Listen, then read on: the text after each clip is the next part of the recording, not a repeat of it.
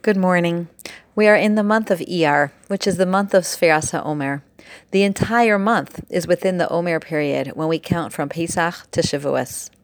The Medrash describes that when the Jewish people left Mitzrayim, they asked Moshe when they would get the Torah. When Moshe answered in 50 days, each person individually and spontaneously began counting towards that date. Here's the problem. When you or I are waiting desperately for something and we count to it, how do we count? We count down 30 more days until the wedding, three more months until the baby's born, two weeks until the bar mitzvah. We count down, not up.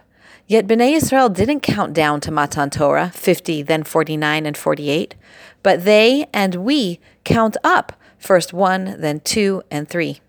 Clearly, there's more going on here than just anticipation. You see, preparation for the Torah isn't just an I can't wait, so I'm going to count process. It's a growth process. Bnei Israel needed to put in daily effort and work to become a people able to receive the Torah, and we do the same in our Sfiras Omer. Why was that necessary?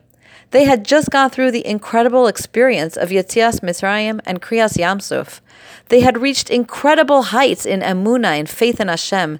They'd seen Hashem more clearly than any future generation would. Why weren't they ready for Matan Torah right away? Why did they need seven weeks of growth, step by step, day by day? I'd like to share a beautiful answer from Rav Aaron Lopiansky in Silver Spring. He says that external dramatic events can be a catalyst to begin a process of change, but by themselves, they don't change a thing. A person can have an incredibly moving and inspiring experience, and they think, I'll never complain again. I'll be a different person from now on. But in actuality, they stay exactly the same. Something that happens to us cannot change us. Real change happens when we put in effort consistently day by day, and we change ourselves. The miracles of Yetzias Mitzrayim came upon the Jewish people from an outside source. It was an experience given to them, and that couldn't change them.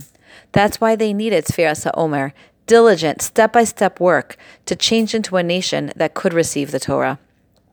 The internal work needed to come from us, not from Hashem, and it had to take time, seven weeks. It couldn't be instantaneous, b'chipazon, in haste, like Yetzias Mitzrayim had been. It needed to be methodical, day by day, step by step. And that's why the Jewish nation counted up to Matan Torah. And that's why we count up. We aren't sitting passively back waiting for time to pass as Shavuos comes closer, saying, only 30 more days, only 29 more days. No, we are working on ourselves, building and growing. Today is a step forward in our progress towards Matan Torah, and we count up. Today, in our world, we've had a life altering experience foisted on us from the outside. The current pandemic is an external force that caused instantaneous changes in our daily lives. And many of those changes have led us to more fully appreciate gifts in our lives. Some external, like friends and extended family, shuls, schools, and chesed organizations. And also within our homes, our families, our children, the relationships and personalities that we knew but are learning to know in a deeper way now. But the lesson of Sfiras Omer is that this newfound appreciation and any changes we hope to make from this time won't last unless we put in slow, methodical work to change from within. Hashem imposed on us a dramatic lesson in building and appreciating community and family relationships and the beauty and strength of a Jewish home. But if we want anything from this time to last, we need to move from the Yetzias Mitzrayim mode into Sfiras HaOmer mode. We need to think and identify what exactly we have learned in the last six weeks. What new insights have we gained about ourselves, our kids, our routines and activities? How do we want to interact with other people and our community institutions when we can do so again?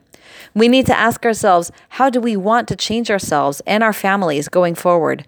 What do we want to keep from this time? What do we want to change?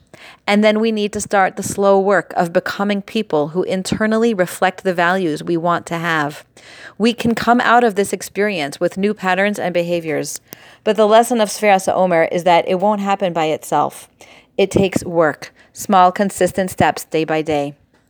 May Hashem grant each of us insight into ourselves and our families to help us see clearly what we want to change, and may He give us siyata dishmaya as we work diligently in this period leading to Shavuos to stretch and grow day by day. Have a wonderful day.